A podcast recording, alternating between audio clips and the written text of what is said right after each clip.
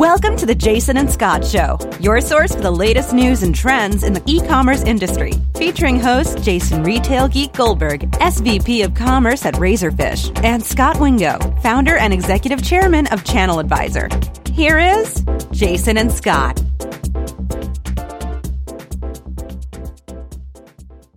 Hello, everyone, and welcome to episode two of the Jason and Scot Show. We're recording today's show on November 18th, 2015. And uh, I want to start by saying hello to my co host, Scot Wingo. Happy Wednesday, Scot. Hey, Jason, how are you? What part of the world are you in today? Uh, I am in lovely San Francisco, California. Nice. Yep. Before we jump into things, I definitely want to thank everyone for all the great support and feedback you've given us on the first episode. Yeah, I want to echo that. We had um, a lot of folks that we know out there on social media and at our respective companies give us lots of great feedback. And hopefully, here in episode two, you'll hear some of your feedback reflected. Absolutely. So let's jump right into it. There's a lot going on this week. Merrill Lynch has that annual holiday pricing survey, and I noticed that that came out. I assume you got a chance to dive into it, Scot? I did. It's always interesting to see these pricing surveys. Uh, I always like the this one in particular because it's it's human driven. Um, there's some out there that that are more, you know, they look at 800 products and things, and they're more kind of robotic. And I always worry, are they really capturing the right prices and the right SKU? Because as you know, it's easy to look at a page and think you have the right price uh, from a spider perspective, but a lot of times you may not get the lowest price or, you know, if you're on Amazon, are you, are you picking the right color combination and that kind of thing? So, so the way this report works is Merrill Lynch has these analysts in their e-commerce group.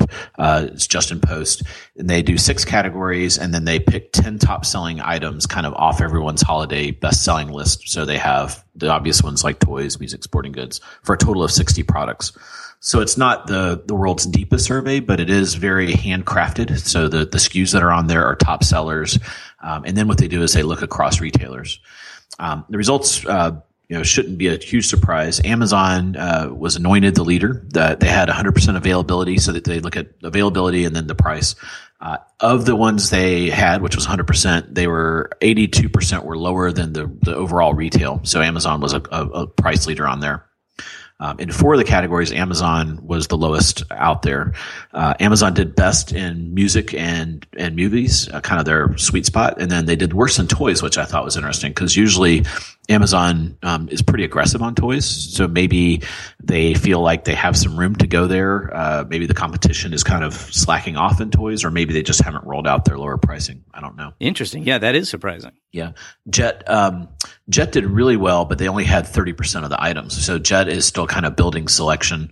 Um, the number two was Walmart. They uh, they actually uh, when you look at year over year, last year they were quite a bit cheaper than they were this year. So uh, I know we're going to talk about it later. Uh, you know, it's interesting to kind of try to figure out what's Walmart's strategy right now. They're kind of in this limbo-ish zone of they're not being as aggressive on price online, um, and you know it's not exactly clear what their holiday strategy is.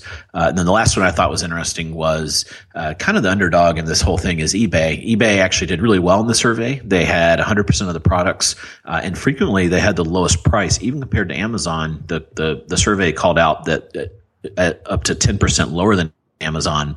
But then they kind of got uh, negative marks and didn't come out in the top because it's so hard to find things on eBay. And a lot of times when you know when you're buying from Joe's ferret store, you're not exactly sure are you going to get this product or not. So they kind of got um, punished for the search experience and, and findability and deliverability and trust kind of factors. So, uh, you know, hopefully the new management team at eBay can kind of take those things into consideration and, and look at them. What what did you see in the report that was interesting, Jason? Yeah, well, a, I I do think that the low prices at eBay is going to be a surprise to a lot of people because I I think there's a lot of people that are not regular eBay shoppers and you know don't have the expertise to sort of navigate the the search engine on eBay that would probably be surprised to know that there are these better deals to be had there. And in my mind, that's at least something to potentially build on for the management team. But I look at it and I keep thinking, are these kinds of surveys going to be a big problem for Jet? Because obviously, like right now, they have an assortment problem, and that you know jumps out at you like a sore thumb. They have some work to do in their assortment, but their whole model is predicated on saying, Hey, we're absolutely the lowest prices and we're below Amazon. And because of the complicated dynamic cart pricing, like these kind of pricing surveys are never going to do a good job of reflecting Jet's best pricing. Yeah, it's a good point. You have to kind of to really get the Jet savings, you have to have a pretty full cart, kind of a hundred dollars dollar kind of cart or four or five items.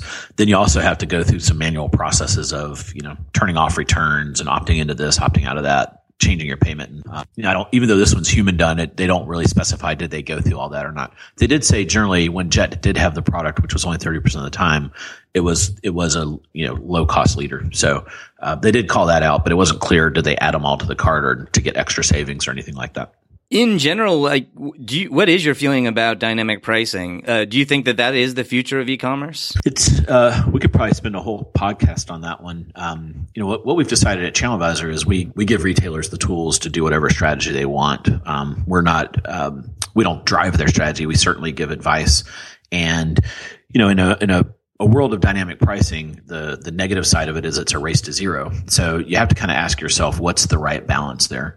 Um, so I, do think it's important for retailers to understand their assortment and how it competes out there, and to have a an underlying philosophy, and you know, to say these are products we're going to be very competitive on, and these other ones we're going to hold the line.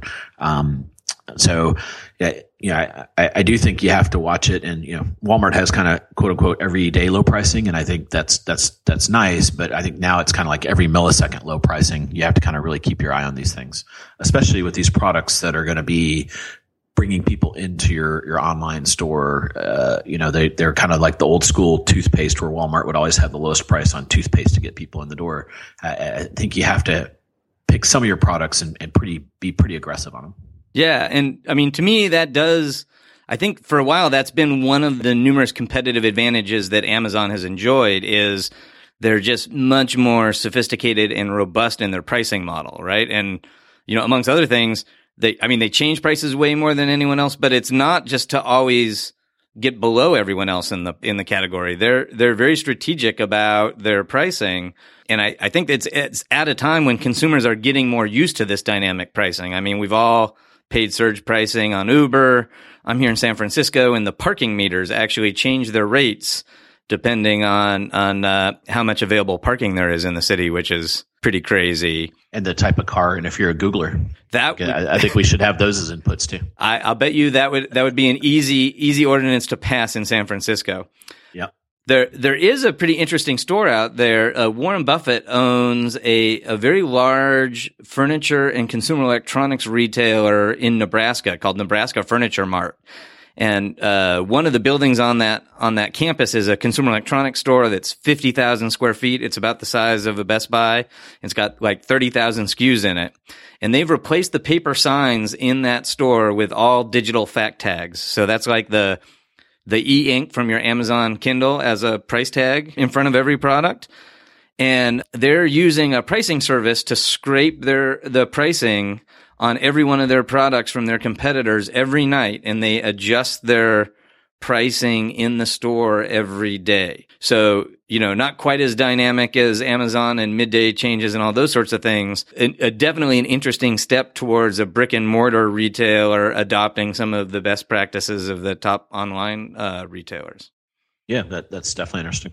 Have you uh, had a chance to go visit that new Amazon store? Don't they have some dynamic pricing element to what they're up to? Yeah, exactly. So, you know, they understandably want to offer the same pricing in the store that they do online. And since they, they can change price at any time online, they, they couldn't print paper uh, price tags in the store. And so instead they have a barcode and uh, you need to use the Amazon app and use Firefly to scan those, those, uh, those barcodes and they tell you what the current price is on the store. So you, you literally can't pick up a book on the shelf and know what you're going to pay without having the Amazon app installed on your phone. That's really interesting. I I saw a lot of the other elements. I didn't realize you had to have the app to even kind of use the physical store. That that's a uh, that's pretty clever. Yeah, I, I mean, I, I, was a little surprised. Like, normally it's really hard for retailers to get all their customers to adopt the app, and like, so I would normally say that that's a pretty risky move. In in Amazon's case, like they, you know, they do have better downloads on that app, and you know, maybe they they are a retailer with enough juice to get you to to install the app as you walk in the store, or you can ask a sales associate to look up prices for you as well. Yeah, kind of. Um, speaking of stores, as the official retail geek, I'm sure you saw over the last week, it was kind of a bloodbath in retail. You had kind of Macy's kicked it off with really disappointing uh, results, and then Nordstrom's followed up even Kohl's was a bit of a, it appeared to do well on the surface, but it was kind of like a 2% kind of a win versus down. Um, and then just this week, Dick's Sporting Goods came out and just said, Hey, it was a rough third quarter and we're lowering fourth quarter guidance.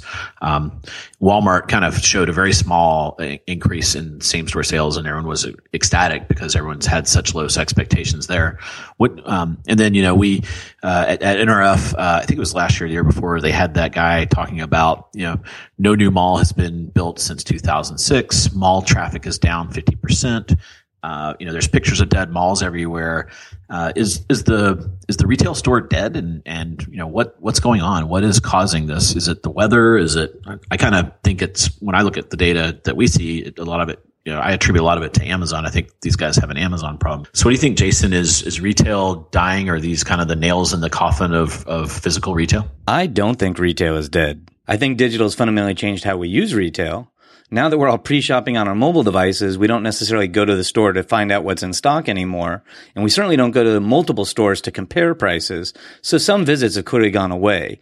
We also have way too many stores in the US. We have like 23 square feet of space for every man, woman, and child in the United States. And that compares with less than five square feet per capita for most other industrialized countries. And many of those stores are in the wrong locations because the US population is migrating away from the suburbs back to the city centers. So traffic for many retailers is down, but conversion is usually up. Retail's having a tough time right now because Amazon is simply out competing them and winning a big chunk of the growth. Weather is definitely one of the contributing factors this quarter. I think October was the warmest October on record. And it turns out we can make a lot more money selling winter coats than we do selling t-shirts. So when the weather's hot, retail tends to suffer. I also think we're starting to see consumers shift their traditional spending patterns.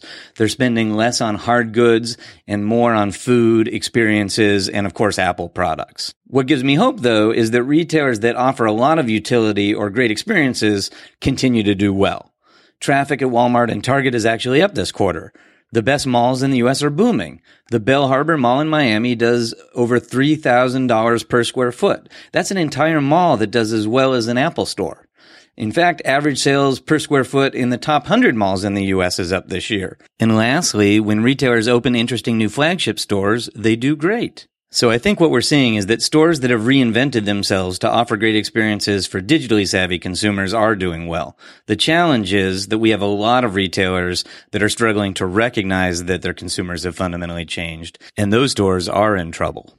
Yeah, another interesting stat from the Macy's one was they're actually they're you, you brought it up when you mentioned metros. Their New York store, uh, evidently the Herald Square store, drives more than ten percent of their business. Uh, I didn't realize it was that big, uh, and it's really suffering because of the dollar. Um, so there's less international travelers coming to New York. Those that are still coming to New York don't have massive amounts of money to spend because they're at a currency disadvantage. I, th- I thought that was kind of an interesting you know single point of failure that Macy's had that that was kind of interesting to think through. Yeah, absolutely, and like particularly an international destination like New York, a bunch of the flagships uh, I think suffer from from the those same circumstances. Yeah, I, I, know since you travel around so much, you, are always looking at kind of new retail concepts. Um, and we talked about the Amazon store a little bit earlier. Um, what what else have you seen as far as new concepts that you think can be a next generation of, of physical store? Yeah, so there's a bunch of cool things going on. Um, I got to visit Microsoft's new flagship store on Fifth Avenue in New York last week. Um, and that's a store that had gotten a lot of buzz. And I have to tell you, it's a perfectly fine store. I was a little underwhelmed. I expected them to make some effort to reinvent the shopping experience and show us some new things that really put their products in the best light. And what it really is, is a much bigger version of a, a typical Microsoft store. So instead of one space, it's three stories and all the, the Xbox stuff has its own floor that's very well branded on the middle. And they've subleased the third floor to Dell. Um, and so Dell has kind of a big shop in shop where they're showing a bunch of their cool PC experiences. But the, you know, product I was most interested in seeing there is they have the HoloLens, which is, you know, this cool augmented reality technology that Microsoft is touting. And perfect example, like the display was that they had the the hardware that you wear locked in a glass case so that you can see it but can't touch it or try it. And they have kind of a lame video playing showing you a rendering of what it might be like to wear the glasses. And you know frankly if i just saw that i would think this whole thing is vaporware. And only because i've talked to other people that have actually tried the product do I know that it, it isn't vaporware. Hmm, interesting. Yeah. Do you have to have a, a, Windows phone to see the prices in that store?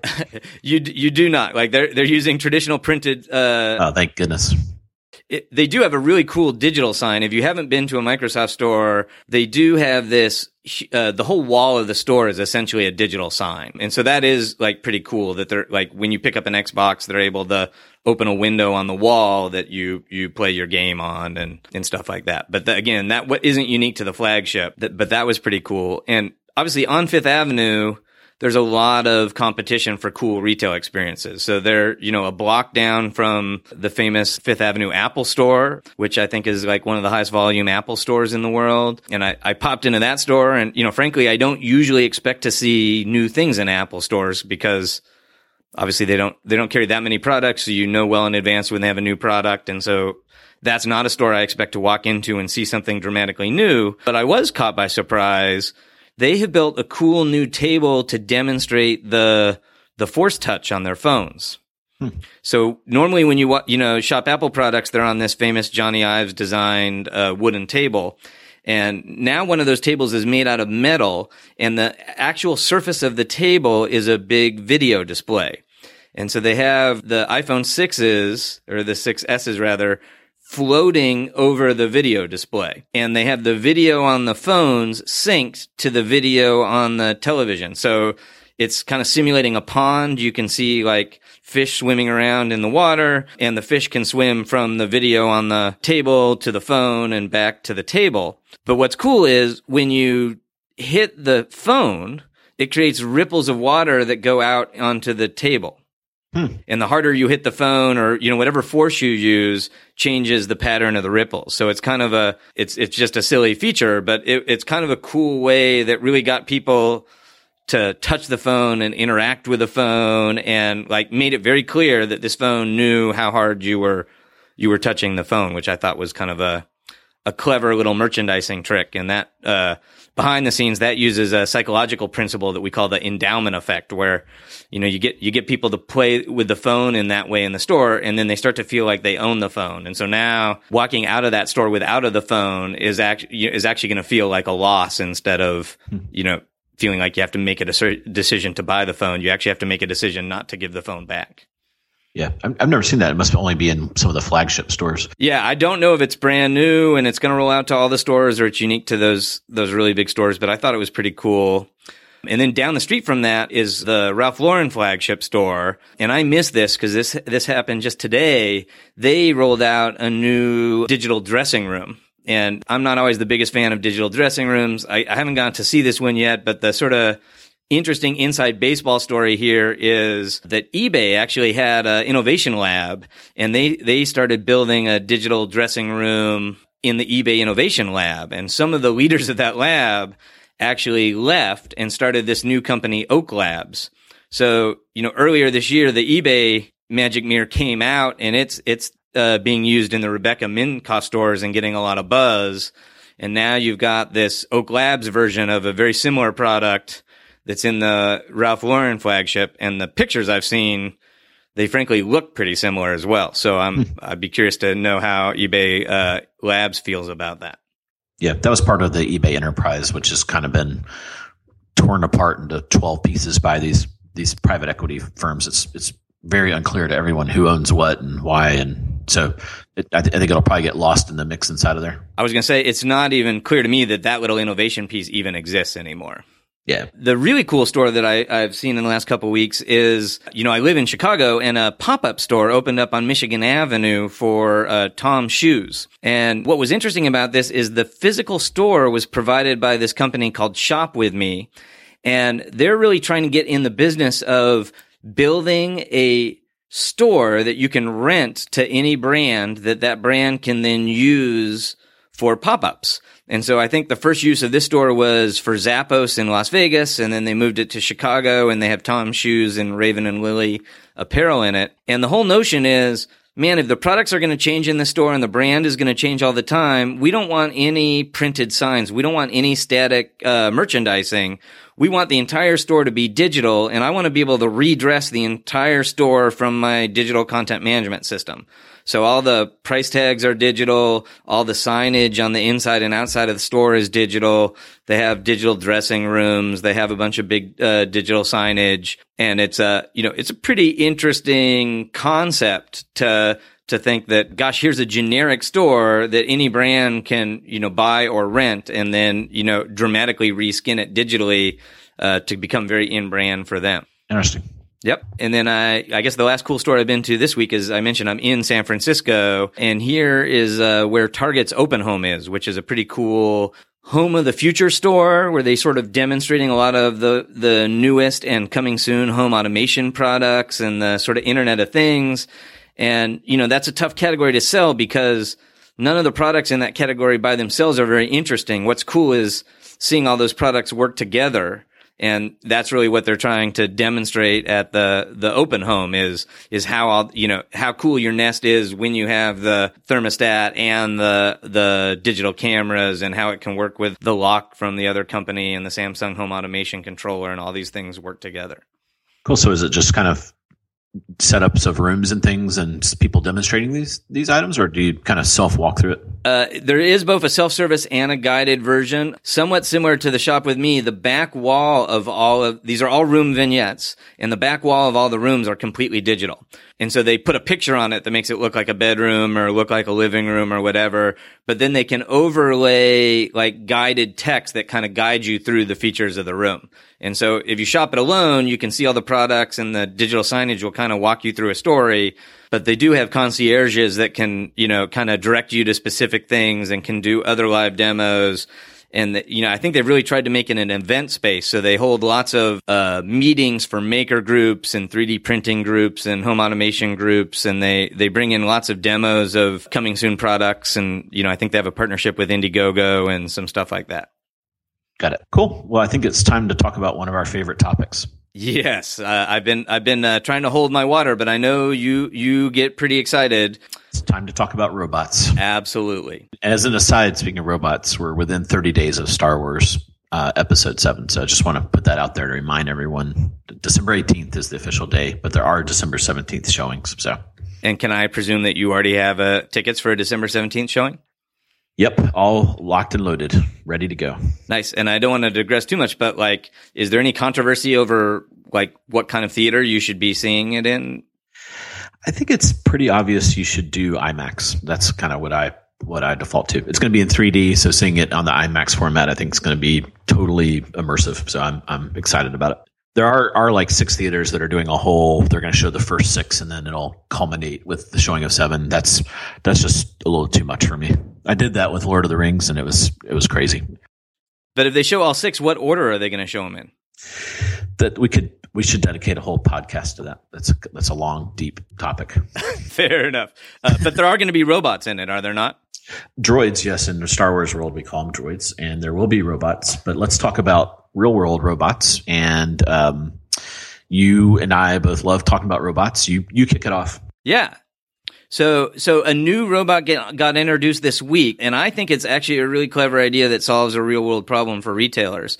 So this, this is a startup that has a product called Simbe, and Simbe is a robot with a camera um, whose sole purpose is to scan around a retail store, kind of like a Roomba, but take pictures of all the shelves and then use image processing software to calculate your your accurate inventory for the entire store from those pictures. Can it like raise and lower and look down the shelf and stuff?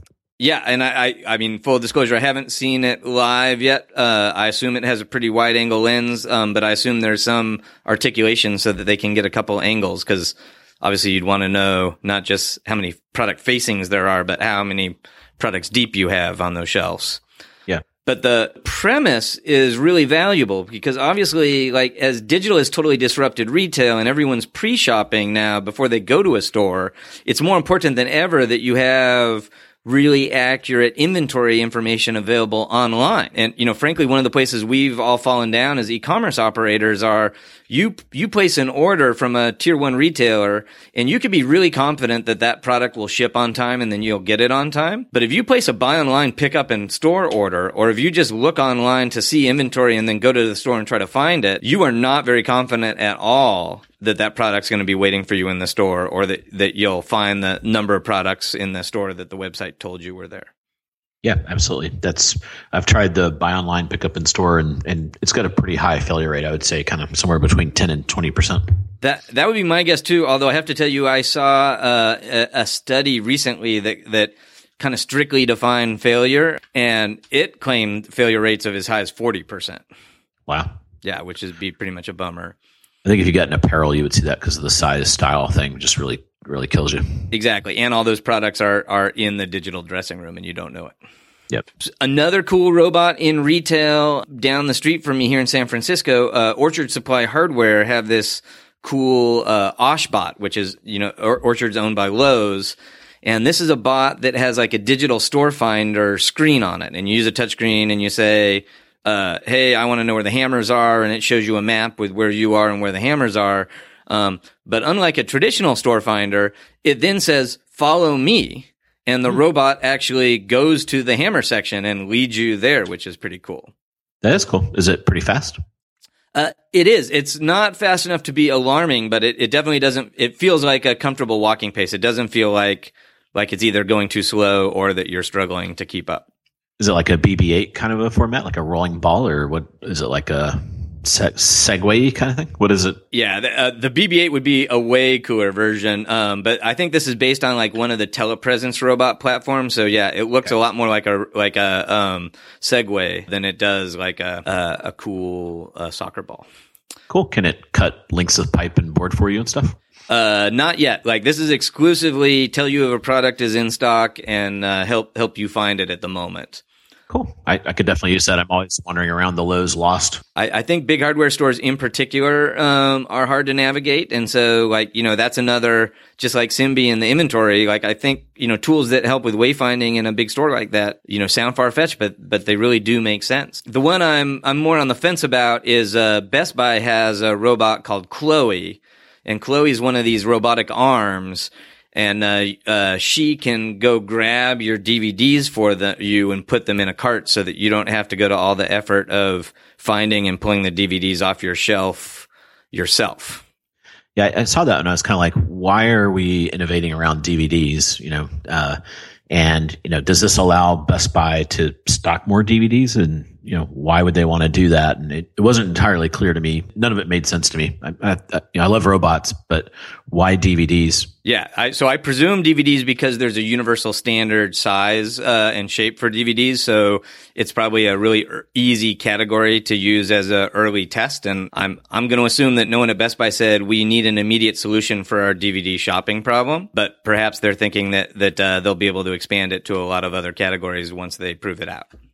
Yeah. Don't know. And then like a couple more uh, robots you see in the stores. Like uh, Seattle has a, a store called Hointer, which is like a, a kind of a, a, new apparel company, and uh, they don't have any live product on the floor, so you pick out your products on a on a kiosk, and then the Hointer robot goes and grabs all the pro- the apparel products in the back and puts them in your dressing room, which is potentially interesting. I think that's some ex Amazon guys um, that built that, and then of course Amazon has a bunch of robots. Yeah, the um, the most famous ones are the little orange Kiva ones, and uh, they just announced when they did their third quarter earnings. Uh, it came up in Q and A. One of the analysts last year about this time they kind of just let drop that they had about ten thousand rob- robots deployed, uh, and then this year they said they're at thirty thousand. So so that kind of took a lot of people by surprise because they've owned Kiva for gosh, how long is it? Like six or seven years now. Yeah. Um, they they paid seven hundred and seventy five million dollars for it, and uh, it was funny when they did. I had a lot of Wall Street guys contact me and say, "Why do you think Amazon's doing this?" And um, like I think it was a week later, a bunch of German people walked out of of the fulfillment centers because the you know, they wanted to form a union or something like that. Uh, and I said that's exactly why. You know, the robots don't have to to sleep. They don't form unions, uh, and they work 24 seven. Uh, I, do have a funny Kiva story. Um, so one day I got contacted by one of these professors I know here at the local university, NC State, and he said, Hey, I have this, I, my friend and I are starting a company and we want to pitch you on this idea. And the idea was, this is probably 2005. Uh, they were going to go into every fulfillment center and have robots run everything. And the guy was really excited because when he was at NC State, he studied the behavior of ants and bees and how they work in a colony to achieve different things. And this was what these robots were going to use. So the pitch was robots in warehouses and it's going to use bee algorithms or ant algorithms. And I was like, yeah, you guys are crazy. Turned out that was the two founders of Kiva and uh, I had an opportunity to do some angel investing, and I did not. So there you go. Opportunity lost. It sounded so crazy at the time. It's it's kind of hard to articulate now, but uh, it was they did it. You know, to their credit, they actually went and did it. It's pretty amazing. Wow, I for one am uh, just welcoming my new robotic overlords. I'm just I'm just going to go ahead and embrace it. Have Have you by chance been to a Amazon fulfillment center that's using the Kivas? I I have not. I've seen Kivas in action in other fulfillment centers, um, and I've seen the you know the the algorithm they utilize is pretty fascinating in, in how it works. Um, and I know they've they've iterated through that. Um, they started with ants, and they've gone to a whole nother kind of. They're on version eight. Um, we don't have time to get into it. We'll save that for another podcast. Very cool. A- Amazon does have another new robot that they're starting to talk a lot more about, and they're even starting to recruit around this. So it seems to be a big area of investment. Um, so everyone can go to AmazonRobotics.com, and that's a new site they have talking about the robots. Uh, they talk mostly about Kiva on there, but another one is this this interesting arm, and I started to see this about two years ago on some pictures, uh, and they they didn't really say what it was. Uh, now they've actually named it, and it's called the RoboStow, and it's usually in this kind of fenced off area. And what it does is it it um, it moves pallets around uh, and it puts them onto forklifts. So there's this big shelf with this very heavy stuff, and this one arm, it's a six ton arm. It can lift 3,000 pound pallet and move it around. Um, it's evidently um, very good at, at, breaking down large lots of things into smaller pallets. Um, so I've started to see. Uh, I saw a report that they have seven of these now, and that's part of their next gen fulfillment center is to have more of these robo stows that that are able to do. You know, I think it would take people several hours to kind of manually do this, and they can do it you know, literally in minutes. Wow, that is very cool. Uh, you probably already know about this, but uh, another Amazon URL that's kind of cool is this AmazonFCTours.com. Mm-hmm. And uh, if you, for people that don't know, Amazon gives these great tours of their fulfillment centers. And so you can go to AmazonFCTours.com and you can sign up to get a guided tour through a fulfillment center. And, you know, depending on what center you pick to get a tour of, some of them are, are mostly people picking and then others they're a combination of people and the robots. I haven't seen one of the robo stows yet, but it's, it's a really fascinating and illuminating, you know, couple of hours to do one of those tours if you have time. Have you done one? I have, yeah. I've I've done a couple now. I've been down to the the San Bernardino uh, fulfillment center in Southern California and I've been to the Indiana one, which is uh, I'm pretty sure the one that I uh, give all my business to in Chicago. Oh, cool. That's a newer one. That's probably eighth gen. You probably saw the RoboStow and all that stuff. The the other one I've seen some of our apparel customers talk about um, is called Perfect Pick, and it's by a company called OPEX, O P E X. Uh, you can Google it and see a YouTube. Uh, it, it's pretty cool. It seems to be apparel focused, so it can hold uh, a lot of garments. It has kind of a vertical orientation. So kind of like if you've been to the dry cleaner and they have those vertical racks that kind of, you know, um, pull the garments up so that they use vertical space instead of horizontal. Um, and some of our customers have raved about that and the, the amount of pick time it has, has, uh, decreased and, and the accuracy for, for garments is pretty interesting. Wow. Yeah. That's, it's very cool. So I think rolling it all up, retail is clearly not dead. It's just going to become robotic. Yeah. So on that note, we're probably out of time for this week, but I do want to uh, hit you up real quick. Thanksgiving's next week. Are you you have any big point? Are you going to be in line at Toys R Us at 5 p.m. or are you going to get your Black Friday deals online or, or how, are you going to shop this year? I'm going to focus on online. Yeah, keep an eye on what's going on and watch the data trickle in. We we kind of go real time with our data, and it's kind of fun to watch the spikes start to happen and um, and see the traffic rolling in. So I'll be I'll be having some pumpkin pie watching the charts. Uh, I am going to be right there with you in front of the analytics dashboard. Um, but it is fun. I do miss the old days when I used to go, not so much to shop, but just to observe. Uh, it's a, a great day of people watching to go, you know, watch people queue up for, for some of those doorbusters. Yeah. And with that, we probably won't talk to people until after Thanksgiving. So let's give everyone a happy Thanksgiving and hope everyone has a, a great holiday and takes some time off and gets ready for the rush. Absolutely. Uh, happy Thanksgiving, everyone, and shop victoriously. You've been listening to the Jason and Scot Show. For all the latest news and trends on e commerce and shopper marketing, subscribe to us on iTunes and please leave a review.